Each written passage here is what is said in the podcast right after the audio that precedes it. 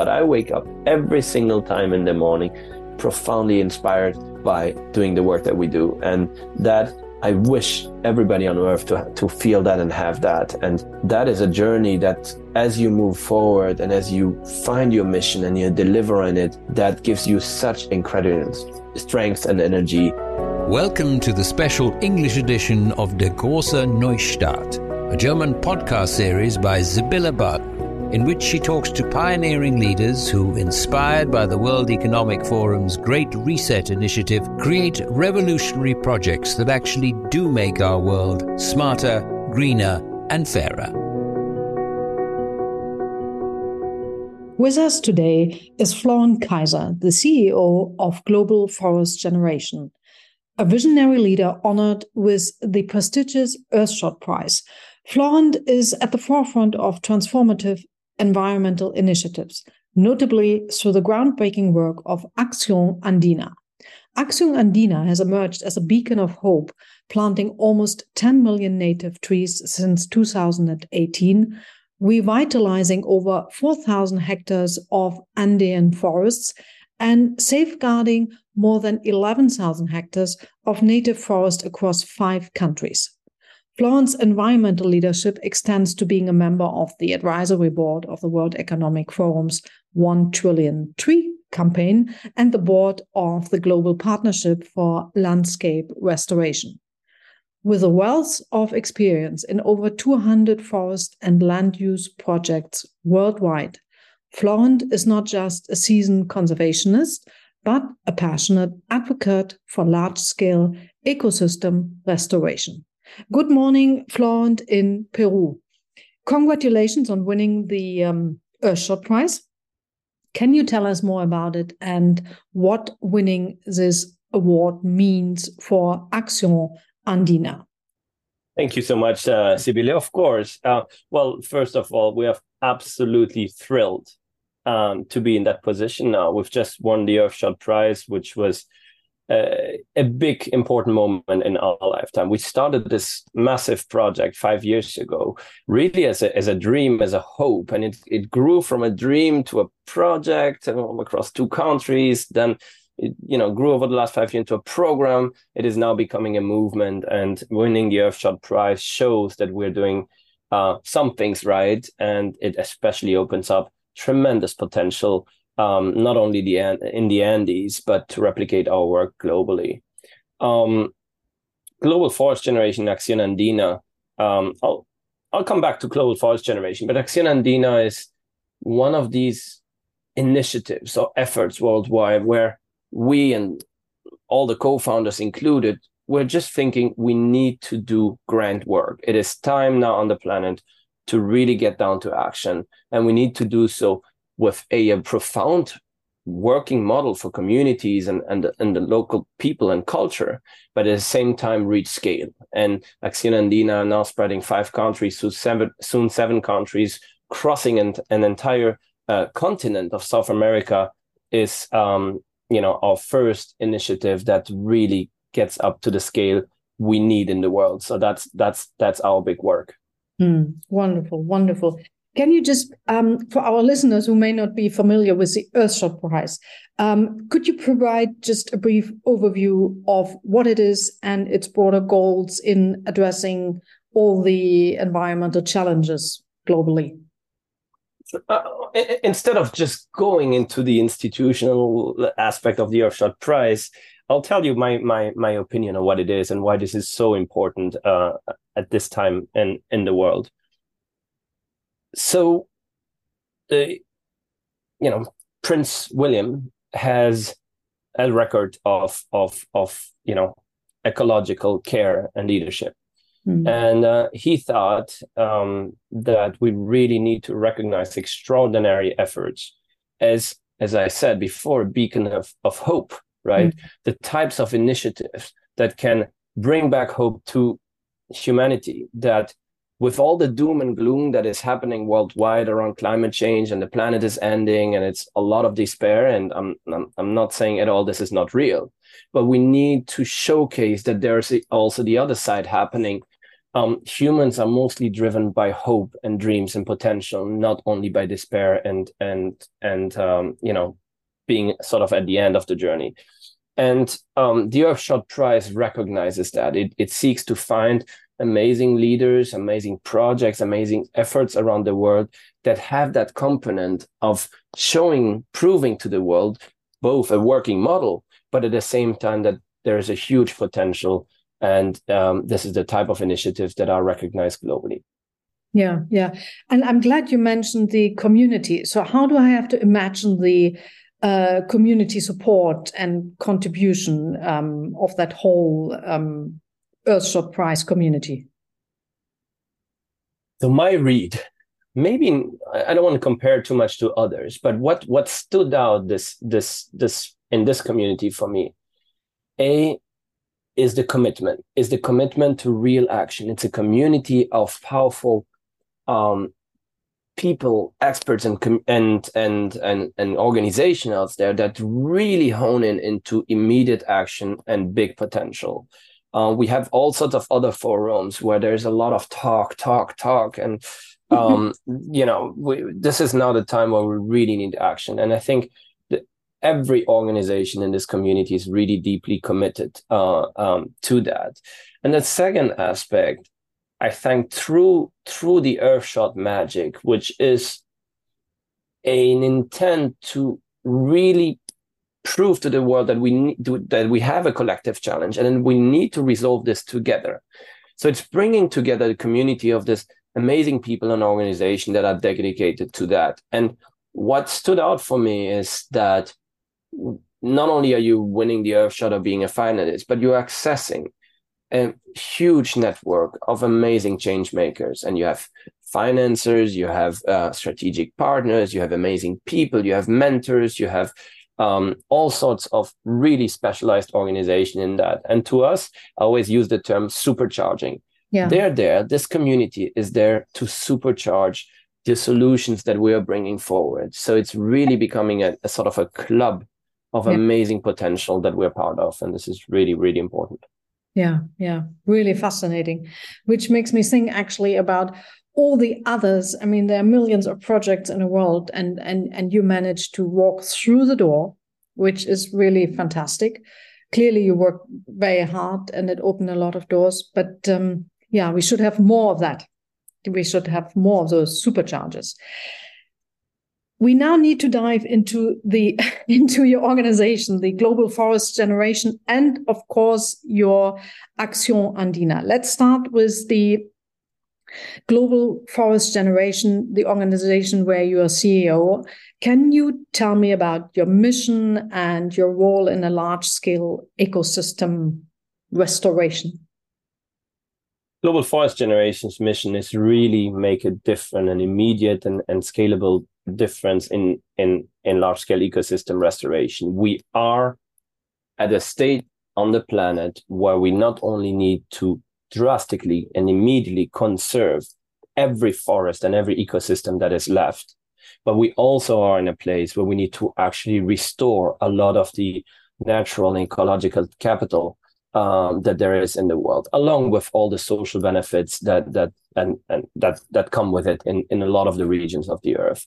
Um, this is really the, the way to make our planet future safe um, for for for humanity and, and biodiversity and many more. And so global forest generation, seeing everything that is going on in the world, was saying, okay, we need to find a model that um, allows us to not only do the really right thing with the right people on the ground, with the right leaders, with the communities that that are already showing potential in action, mm. but we need to do so at scale. Mm. And um, just quickly on the on the birth history of of of of global forest generation, um, an extraordinary. So first of all, it started with our extraordinary leader Constantino Aucca, who was recognized last year with with um, as a champion of the earth by the UN. Uh, by the UN.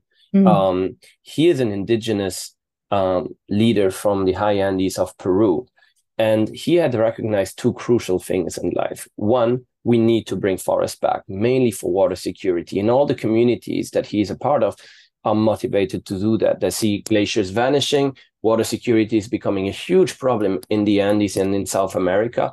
The mm. only natural substitute to um, the glaciers holding the water are natural forests and ecosystems.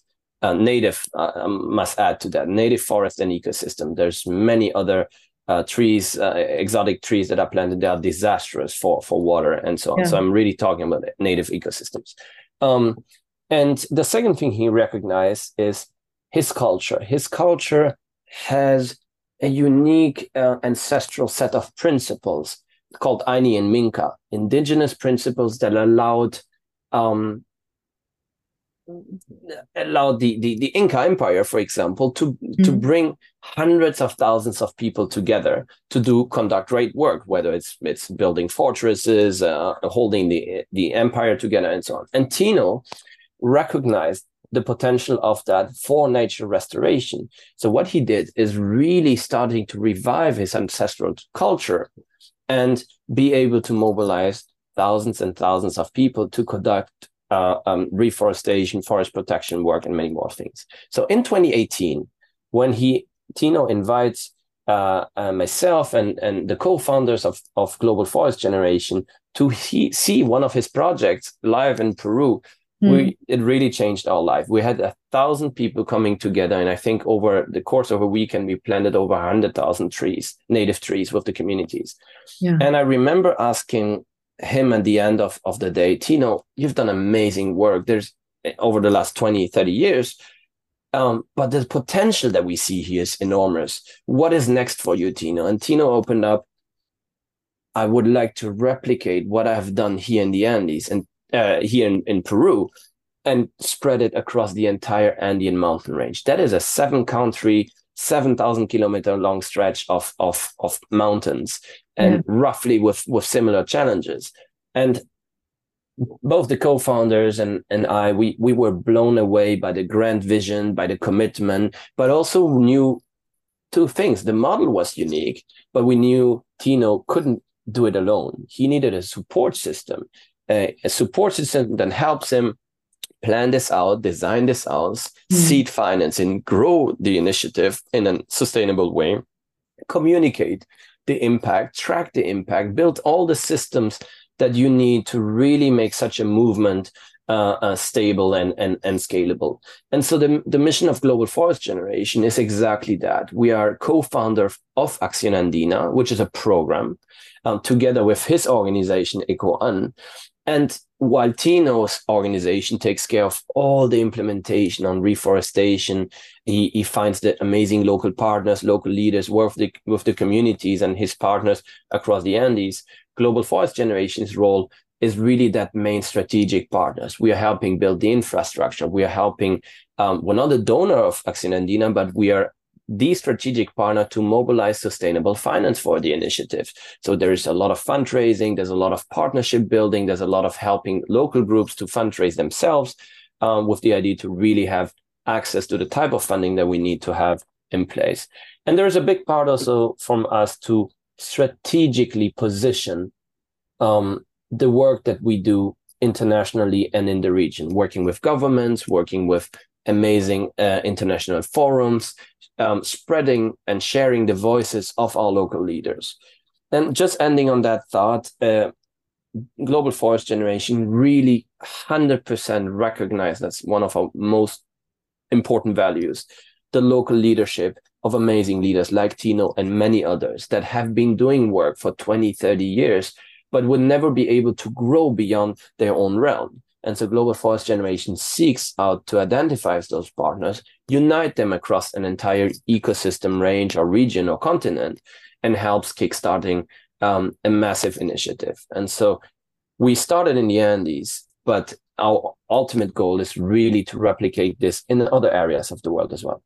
Mm-hmm. Sounds sounds really in, in, incredible, and I find um, the way you describe it that that that he is focusing on on the implementation and your organization makes sure that the whole um, strategy works but when you set up this company how did you know where and how to access um, finances for this kind of project? So that's where um, that's actually quite a nice story. Um, the co-founders of Acción Andina and, and and myself as CEO, I was hired as executive director, and we we were quite a multi-generational uh, group. So we had um, two three co-founders that are really at the end of let's say their their very successful conservation careers, and they brought a lot of wisdom, big networks, and also a lot of knowledge on how to access funding specifically for conservation. I, as a young person, as an entrepreneur, I brought myself a huge global network in different areas, mostly at the UN, the multilateral sector, the forest sectors.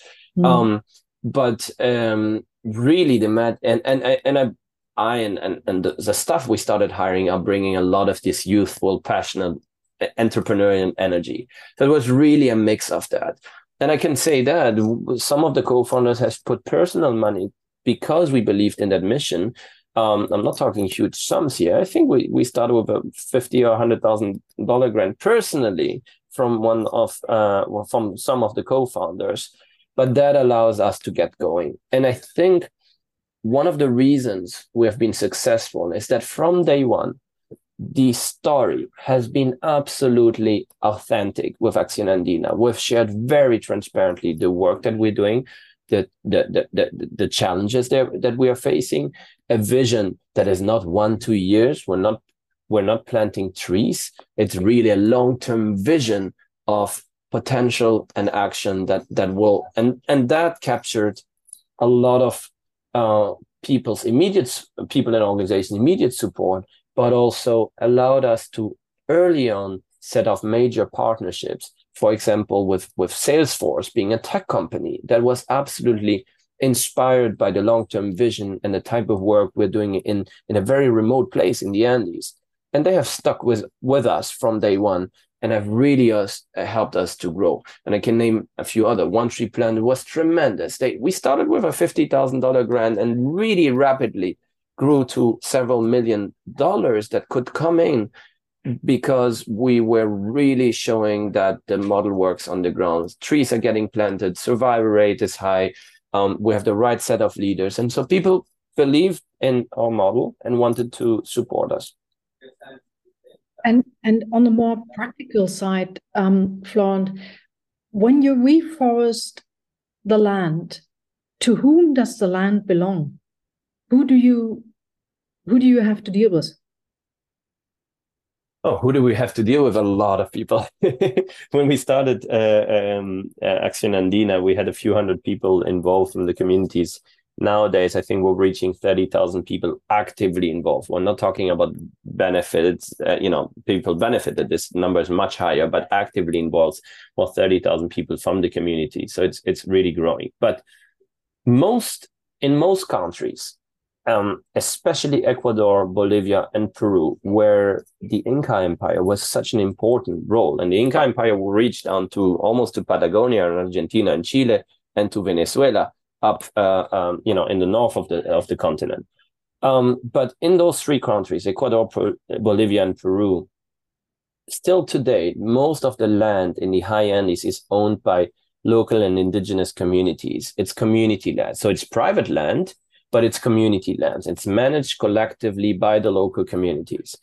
And the important aspect here is that the communities are the ones seeking to restore the land. So more often than not, the communities are reaching out to us. Can you help me reforest my land or protect the forest? Can you help me bring back these these forests that have been deforested over the last 500 years? And I can talk more about that a, uh, a bit later.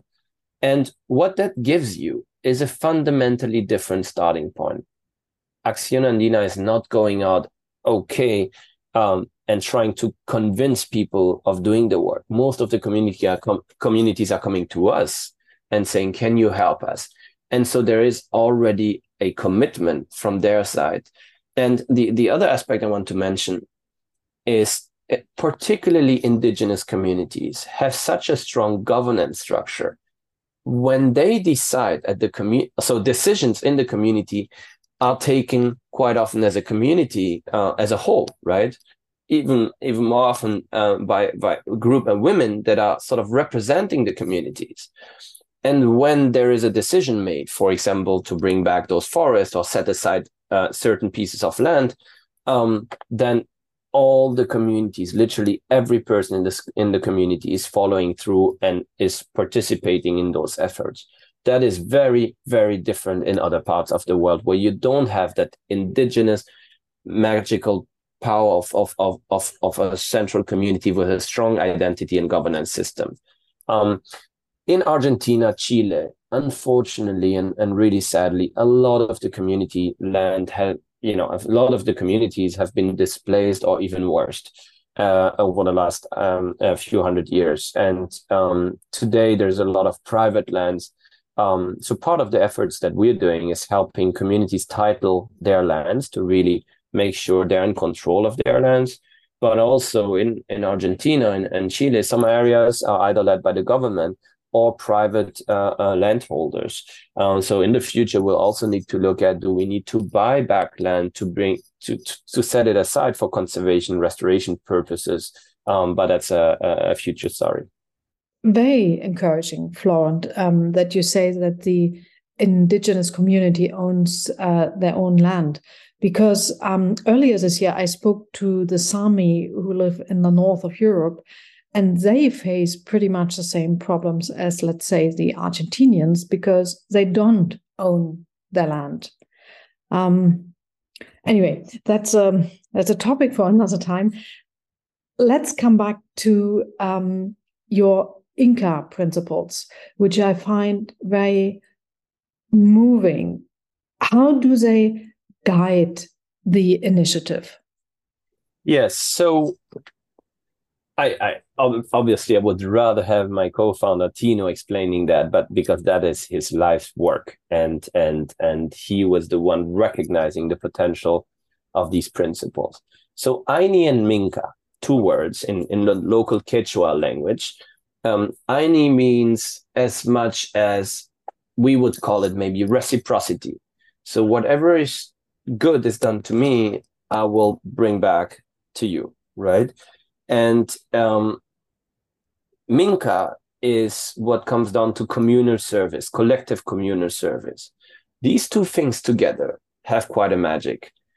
And that is that when communities, so you need a lot of people to, to reforest large areas and massive amounts of trees. To plant 100,000 trees in a day, uh, you need roughly, you know, 700 to 1,000 people because um, it's just hard work. It's remote areas and it's done by hand.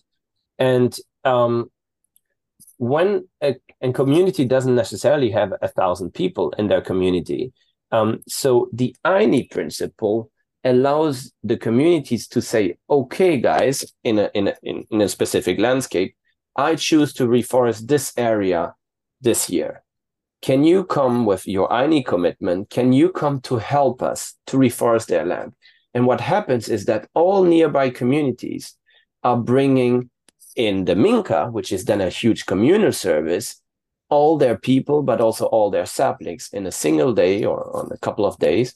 And really, you have then large amounts of people doing that collective Minka work together. And then the Ayni principle tells you, hey, the next year or the next few months, we're going to come and bring our people and, um, you know, our saplings and everything else to help you reforest your land. So it's really crafting out that community uh, aspect and that collectiveness aspect. And um, to me, that is the number one engine of the success of Acción Andina in really uniting large amounts of people. We, as I said, we are now at roughly 30,000 people involved. Um, if we look at the goal of restoring and conserving a million hectares, this will need to grow substantially, right? We have uh, right now 15 local, we started with two partners in 2018, with now roughly 15, 16 partners with over 25 landscapes level projects in five countries. Um, in order to reach the goal, we'll need to go to hundreds of partners. We'll need to go from currently, I think, 150 local communities to thousands of communities. And that means a lot, a lot of people. We'll need hundreds of thousands of people involved um, in the initiative to really make a difference on water security, biodiversity conservation. We're speaking really a continental effort with seven countries. And Ayni and Minka allows you to get the the amount of people and the commitment to it. It's really that non-economic fueling power right? We're not paying the people to to show up and and and so on. There is a, a, a working system economically that that helps build build the nurseries produce the saplings and, that has economic incentives for the communities. But most important it's the ayni and minka commitment where it allows them to really bring their communities as a whole the neighboring communities but also forge an identity of Acción Andina from all the Andean countries in the region. And each and every project feels their brothers and sisters of similar projects and communities in the other countries. And that is really something magical. Mm-hmm.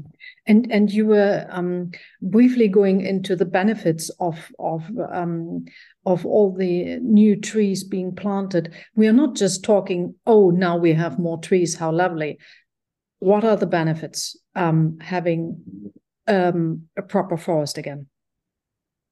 So, um, as I said at the beginning, water security is a huge issue, and sadly, uh, with all the, the, the projections, the glaciers uh, um, will melt right in the next uh, few decades, and um, I think Peru ha- holds seventy percent of the world's tropical glaciers.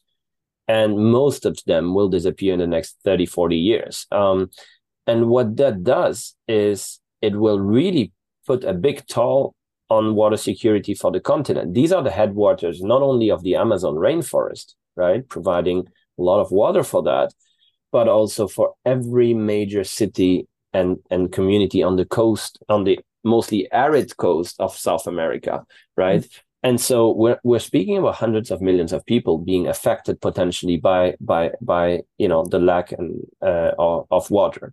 Uh, Lima, being a desert, you know, one of the driest desert cities in the world, will be one of the first ones heavily affected. And um, so, at first, there's an ecological benefit. The communities recognize that they need they they see community A without forest has three to you know has has a long drought period.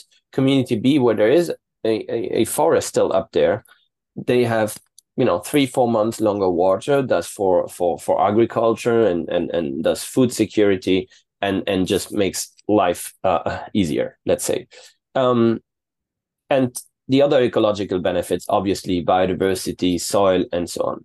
But the really crucial aspects of why the communities are um, beyond the, the central aspect for for for for water is um, the social benefits. So by bringing everybody together with Ayni and Minka and the reforestation activities, the community as a whole has a renewed commitment to their future. And that allows them to do so many things.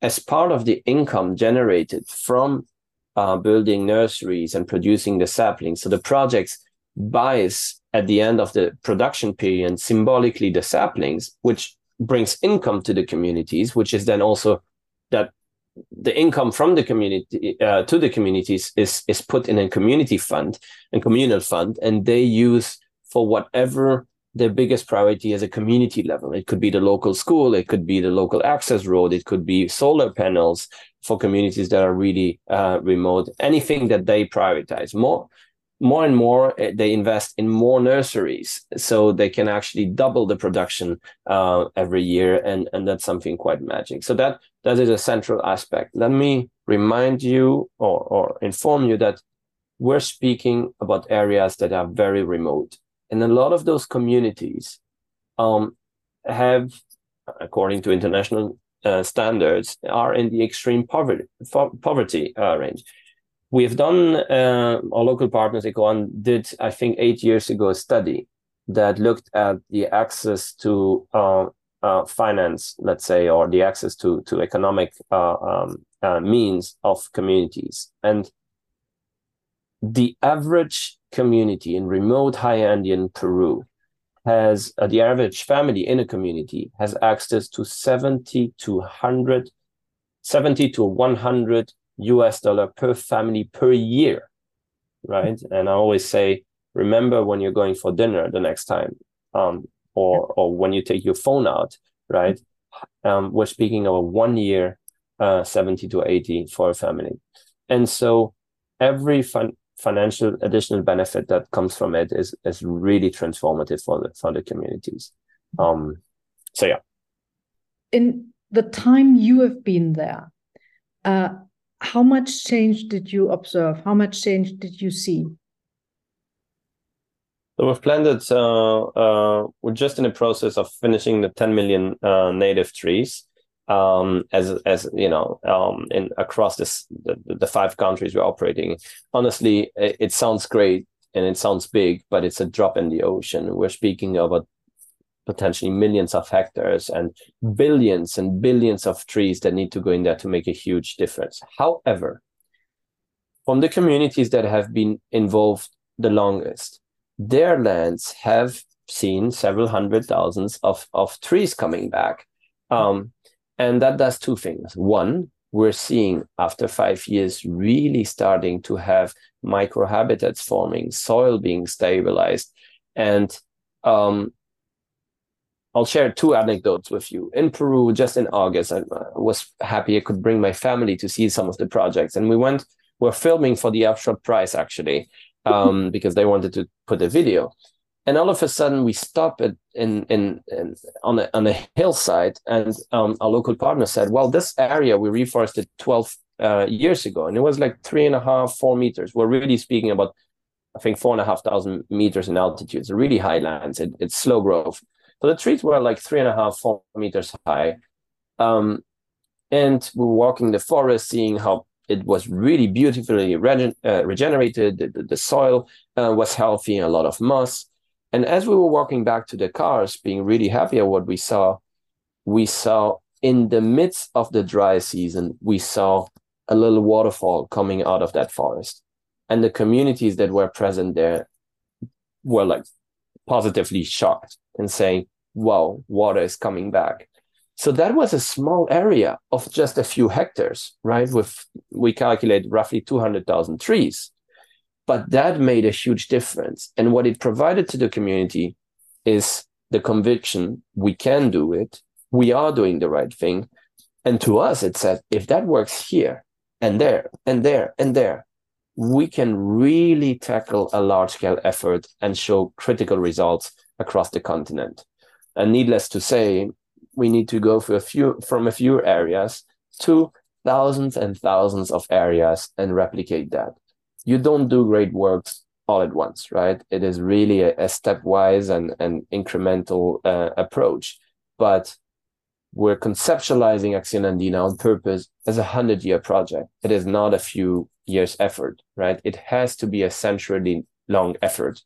And we believe that as we're learning and as we're growing, we'll real, really, real, will reach um, impact that that will have a profound positive impact on the continent. Mm.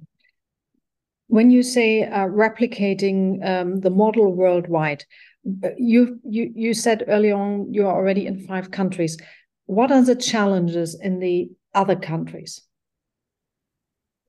So there's two really visions there. One, I just said, a hundred year vision for the Andes only, and we we're in five countries now. Uh, and and you know, there's Colombia and Venezuela that seen that have those forests, the same ecosystems, and will replicate to that. Um, let's not get caught up too much on the countries. A country is a huge area of land. What matters is the millions of hectares within those countries and the thousands and thousands of watersheds and communities that need to conduct that kind of work within their countries and regions. And so the the journey of Acción Andina and, and continuing to scale it within the continent is, you know, almost an endless one. If global forest generation wanted to stay just in the Andes, we we would be busy for the next hundred years without any doubt and problem, right? However, our vision, as I said at the beginning, is a strategic one. We are helping local leaders achieve their dreams and really conduct the work that we find is profoundly relevant and impactful.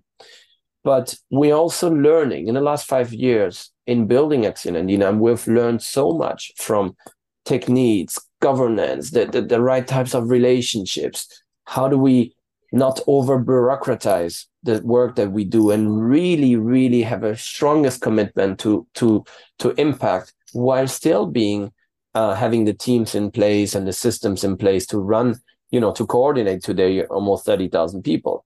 So it's really a stepwise. All all all these all this experience is what we want to bring and offer to other areas where there is equally threatened ecosystems where there's a big restoration and conservation potential and most fundamentally where there are leaders and communities readily motivated and available to do these kinds of great work i want to be really really make a really important point because a lot of that is going wrong in the world, I find, especially in the conservation world.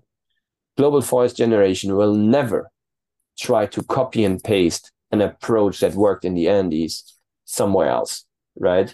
Um, you have to build your projects by deeply understanding and deeply building from within the culture with the right with the local people of that specific area with the local culture of that specific area with the specific mindsets and sets own set of challenges that's where you need to take the time to understand and then slowly craft out your your project and and and, and let's say your identity there. There is no use to say Acción Andina will work in the Himalayan mountain range as just like that. We really need to take the time to find the right leaders. And Tino was extraordinary in the Andes, right? Who is the Tino we will find and and and help get going, or the many Tinos that we will find and help get going in the Himalayan mountain range, in the central dry corridors in, in Central America or the African continent. We really need to find the local uh, the the local groups that have that potential and motivation and want to embark on a long, long uh, uh, term story. And Global Forest Generation's role, again, is a strategic one we've learned not only from the culture, but all the aspects that I mentioned before, the strategic angles that we can support those leaders.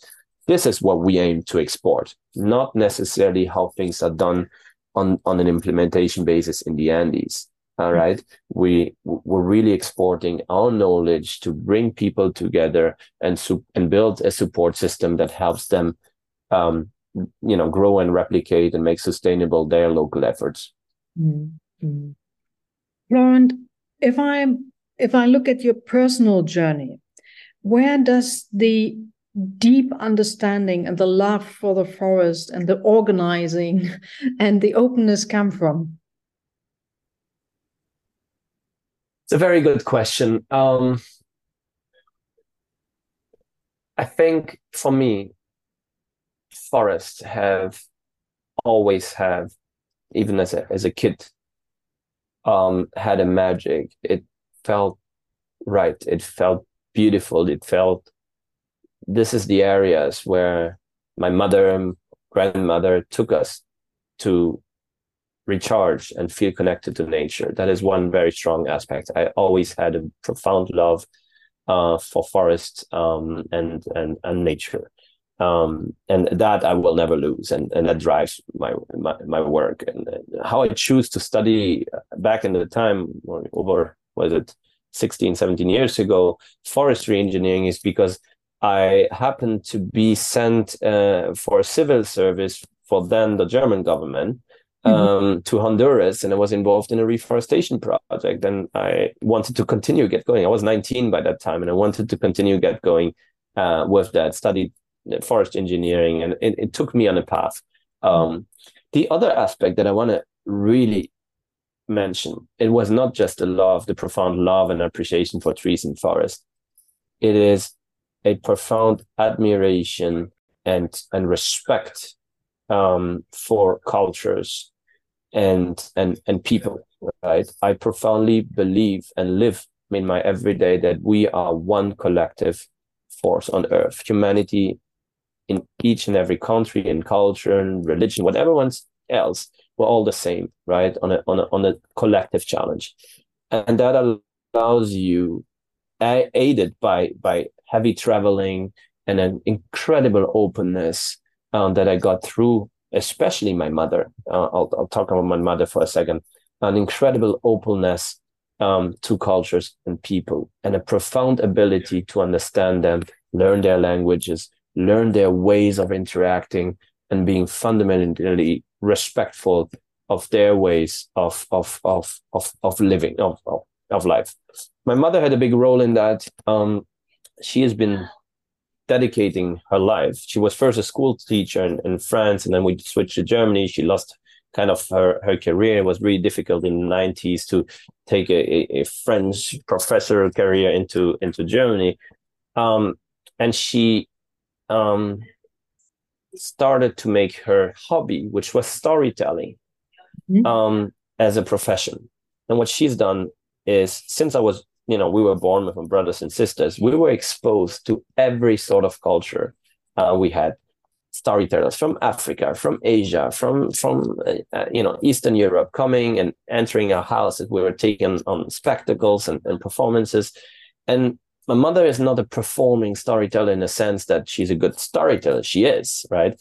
But more than that, she was always working with the culture and and the people via the tool of storytelling to bring those cultures together. And she's done a lot of integration work um, uh, with immigrants, for example, and um, and that I think has really shaped my own curiosity, my own ability to really want to understand and people and live with them. I'm I'm here. A lot of my friends here in in in, in Peru, where I live, I live for the last ten years almost um, they said, "Well, you're more Peruvian than many of us," and I think it has to do a lot with, yeah, with my ability to, to just be in the place, understand the people, and and and make them feel comfortable that I'm a part of that society, um, while not losing my own essence and my own own global outlook. I would say.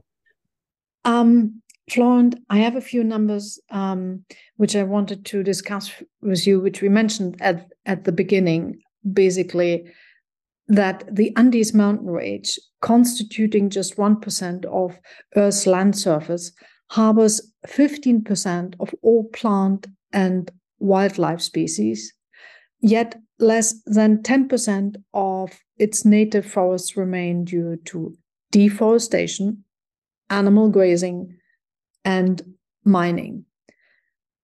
All of that happens parallel to your work and the life of the indigenous people around you. How do you deal with that? So um, let me get some the, the, the numbers. Um, uh, uh, uh, they're correct, right? But they refer as the Andes as a, as a whole. So that the, the, most of the unique biodiversity that you have in the Andes, especially on the slopes going into the Amazon, um, so most of the unique biodiversity, some of the most biodiverse areas are the ones that are still on the slope of the Andes, going slowly into the Amazon uh, basin. Um, and and Peru, Colombia, Ecuador have have, have amazing, amazing biodiversity uh, heritage here. Um, in the high Andes, and so we are focusing mostly on the very top of the Andes, from heights from 3,500 to 5,500. And, and obviously it goes even beyond these, those glaciers that, that, you have are six to almost 7,000 uh, meter high at, at times. Um, these areas, while having unique and threatened biodiversity and, and wildlife, especially birds, um, you have the condors and you have uh, you know the, the pumas and, and and spectacled bears and a lot of unique amazing birds in the region um, they you know be, largely also because of the deforestation and the altitudes um, the the biodiversity is is in terms of numbers is, is, is limited nowadays and most scientists agree that deforestation has happened mostly over the last 500 years in the Andes. Um, and, and the two factors that have most contributed to it are one, the um, Spanish colonization, because it basically was very effective at destroying or degrading the local governance system of the Inca Empire they really were masters. The Inca were masters at managing their natural resources. Then they built aqueduct, they understood the role of forests, and you still have a lot of remains that proves that today. Um, when this, the, the Spanish came and destroyed, let's say, the, the Inca Empire, a lot of the communities went back to do, you know, to take sort of everything that was around, and there was no central rule and governance system. That's a big part of it. The second, in parallel, the second factor to that is the introduction of European cattle and sheep, uh, for example, that are um, totally unadapted to the native ecosystems of the Andes and have been, you know, basically eating and grazing away a lot of the the the, the, the natural regeneration of forest. And also, if, if you look at the hooves, for example, of of of, of cows and sheep, uh, where the llamas and alpacas in the Andes really help um, bring air and and and and and in in the high Andean ecosystem and promotes, for example, water retention, the wetlands creation, uh, and protect the local uh, plants. Um, the hooves of, of, of sheep and, and cows in the altitudes are really compacting the soils and grounds, mm-hmm. which then loses its uh, ability to to hold water. And so that's a big, big part. And, and it has to be a big strategy for Acción Andina to look at that and help also manage um, in the future. We're not doing that yet. Our local partners are starting to, but look at um, more holistic ways of managing grazing habits of, of, of, of cattle and sheep that are now already a part of the community's uh, um, you know income sources mm. and livelihoods. Mm. Florent, you also lived in, in actually various parts of the world, and I think you speak quite a few languages as well. Um, I noticed that you spent a lot of time in Asia. How how did Asia form your knowledge and experience and moving forward? Very good question. I think with what I said before, it helped me contribute to open up my own mindset and heart to a global sort of outlook and a global profound respect for culture and communities and and and people right mm. and yes people in asia speak different languages than here and i would say particularly in asia uh, let's face it here in peru yes, it's a very different culture from the European culture, but the colonization was very strong. And a lot of the life live in Lima have at least some patterns from language to to uh, behaviors that has a lot to do, you know, that is very similar. Some elements are very similar to European uh, approaches. And in Asia, that was very different starting with language. It's a totally different way of conceptualizing language and culture. There's there's different things they care about. There's different ways of expressing emotions and thoughts and and of building community. And that was very, very forming for me to get rid of my of your own often imperceived prejudices of approaching how you understand people and how you approach people. And so your communication, your your respect, your your way of of engaging, your way of making business and and building projects together is something that in Asia for me was really putting you in a whole you're discovering an entire different world. And what it does with you is it shapes your openness um, and questions your status quo and your your abilities that you were born and raised with. Um, that that has been a profound part. And then uh, uh, separately to that which is the other side it's more the professional career. Um, i started um, so i got elected in, in my studies uh, ironically uh, for as the, the the global president of the international forestry students association by that time representing all forestry students worldwide uh, in a huge um, um, um, you know university networks and student network with almost 80,000 students participating. And um, I, much of that work happened to be focused on Asia. And things led to you know to uh, others. And I was hired at the UN and fo- was based in in um, in uh, Bangkok by that time and spent the next uh, let's say five six years uh, in the region. I was in Vietnam, I was in Thailand, and then later in Indonesia as well. And um, how did Asia shape me through the work? Mm. Um, I got, I would say, the good news is I got a huge understanding of how global and multilateralism is functioning at the UN networks and big organization, international organization, what fabulous role and responsibility they they have. However, and that is really important, mm. as a young person with incredible drive and entrepreneurship, I got so incredibly frustrated and bored by the big international bureaucracy. And I saw a lot of inaction and I saw a lot of talk and I saw a lot of uh, slow processes. You, you wouldn't believe in order to get one proposal out or a great idea, you had to wait six months and it's through legal and all of that. And that you, you don't kill a 25 year old's energy with those things. And so I happened to, in one of the students' conferences, then I was coming back as an alumni already um, mm. in Madrid. I met my today wife uh, mm. back ex- pretty much 10 years ago, and she's Peruvian. Mm. And uh, I was living in Vietnam by that time. And, you know, long story short, six months later, I said, she said, I'm I'm in Peru. I'm working in Peru, and I'm forestry engineer, and I'm in the Amazon and mm-hmm. that was enough for me like um, her and and and and the and the the the dream as a forester and a forest lover uh, yeah. to come to work to the Amazon uh, was just uh, you know too too too big to to reject, and uh, I moved. Florent, can you share a few key points? Um, what it takes to build large scale ecosystems? First of all, it takes a lot of dedication, patient entrepreneurship, and and a lot of energy. Um, and I won't lie, I've, I've over the last five years, we have at times gotten to our limit of energies uh, and in, in building all those things. And I think the results speak for themselves. And it's incredible to be where we are, right? But it's not, you know, it's it's not necessarily easy work uh, working with local communities and the cultures, uh, um, you know, uh, finding the right balance between local leadership and modern, let's say, business and, and organizational approaches. And that's a big part of the challenges that we're facing and in building that.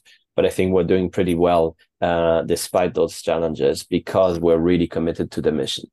I think the second point is really that taking I, I can't tell you how incredibly energized, lucky, and, and gratifying that feels to have met a person like Tino and many other leaders and our co-founders that are profoundly dedicating to a, a mission mm. that they that we live all together on a day-to-day basis. I wake up in the morning of course i'm stressed about the day to come and all the things i need to get done but i wake up every single time in the morning profoundly inspired by doing the work that we do and that i wish everybody on earth to to feel that and have that and that is a journey that as you move forward and as you find your mission and you deliver on it that gives you such incredible strength and energy um, mm. honestly, I don't feel, of course, I feel I'm working because we're doing a lot of things, but I don't feel we're working because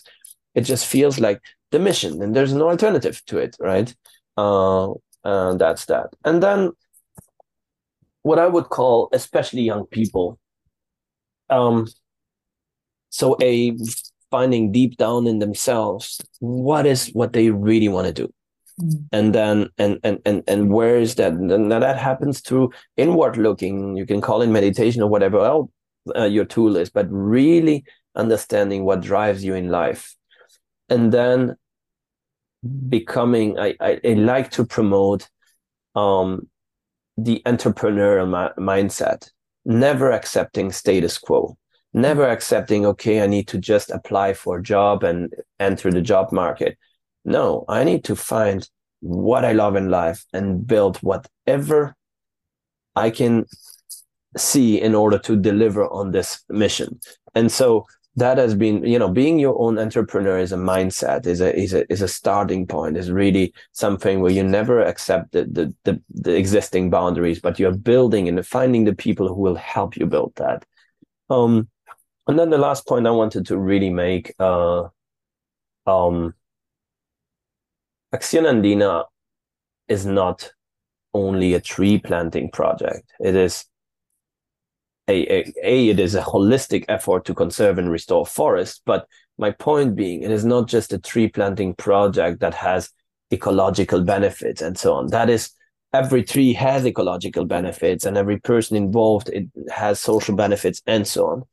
But a huge part that I, especially with my global outlook, um, find profoundly important is what I said at the beginning, the symbol of hope. By feeling and living action and by showing action and results and and, and potential, people that are coming together in the tens of thousands have this magic power of it is doable. Mm. And that to me, that spirit is what we need to take globally. And mm. that can happen doing reforestation, restoration, conservation, but it can happen in any field. Mm. The, the, the crucial part here is that the hope and potential that we as a collective human uh, story, we can now, I profoundly believe we can fix this crisis because if we really come together and believe we can do that and start acting and bringing all the people magically together to start acting, then we have a huge chance to not only fix the problem, but build a beautiful world that would be much uh, closer together. Mm-hmm. Yeah, yeah, I absolutely agree with you. I agree with you. Before we coming um slowly to the end, I um saw that you also are uh, included in the one trillion tree campaign of the World Economic Forum. What is it uh, you're doing there? So the World Economic Forum is, is a big, you know, network of of uh, world influencers and a lot of it's it's it's a lot linked, let's say, to to uh, um, to, to corporates and and the, and the private sector, right? And uh, we are currently in the the, the, the UN has designated this this decade to, as as the decade of um, ecosystem restoration, and the World Economic Forum's Trillion Tree campaign, right at the start of the decade, um, was born to help mobilize the private sector mostly to help deliver and play their role into um, this decade of restoration. And so, what it comes down to is a group of committed, um, both you know, uh, corporate leaders and entrepreneurs, as well as as corporations as as such, that are looking at um, you know sustaining and scaling uh, restoration, committing uh, whatever their business model in their sector is to helping. And, and one example of, of, of that is um, one of our main partners is Salesforce, this tech company, Silicon Valley tech company that has become quite a big uh, force. And Marc Benioff, their leader, um, has has uh, has been uh, you know one of the really driving force of bringing um, the restoration world to the World Economic Forum and helping mobilize and, and motivate other companies to really uh, create um, uh, meaningful actions, contribution. And so one of the things that, yes, of course, there's funding that can be generated, which is a hugely important uh, role of corporates that have financial means to support that. But for example, with Salesforce, a big part of what we're doing now is how can we apply technology, because that's what they excel at, in the Andes, in you know tracking and and and and managing uh, um, and and reporting and everything else that we need to coordinate this many amounts of people. So there is we need to not we need to stop thinking in sectors and silos, right? There is a role for every company in global restoration and in this quest to heal the planet. And uh, the amazing innovations that companies and the financial possibilities and mechanisms and the networks that they have access to, we better put them all to use.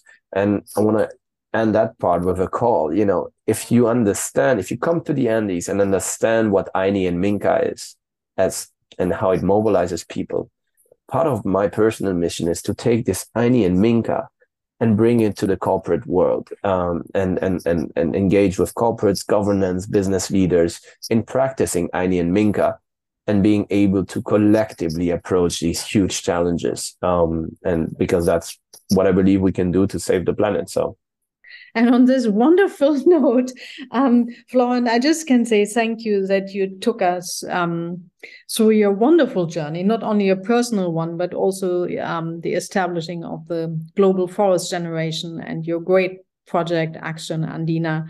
So um, thank you very much. All the best, lots of energies, and a few more Earth to come. Thank you so much for the opportunity to share our message and uh, anybody that is listening uh, still hopefully it was you know it was engaging uh, over the last hour and something. Um, please feel free to reach out uh, um, linkedin instagram. I hope we can share my email somehow. Um, if you're struggling to get going i will happily jump on a call and, and help with a few thoughts. You've been listening to a special English edition of Der große Neustart, a German podcast series by Sibylle Barton, in which she talks to pioneering leaders who are committed to making our world smarter, greener, and fairer. For more information, please visit www.sibyllebarton.com and the official site of the World Economic Forum.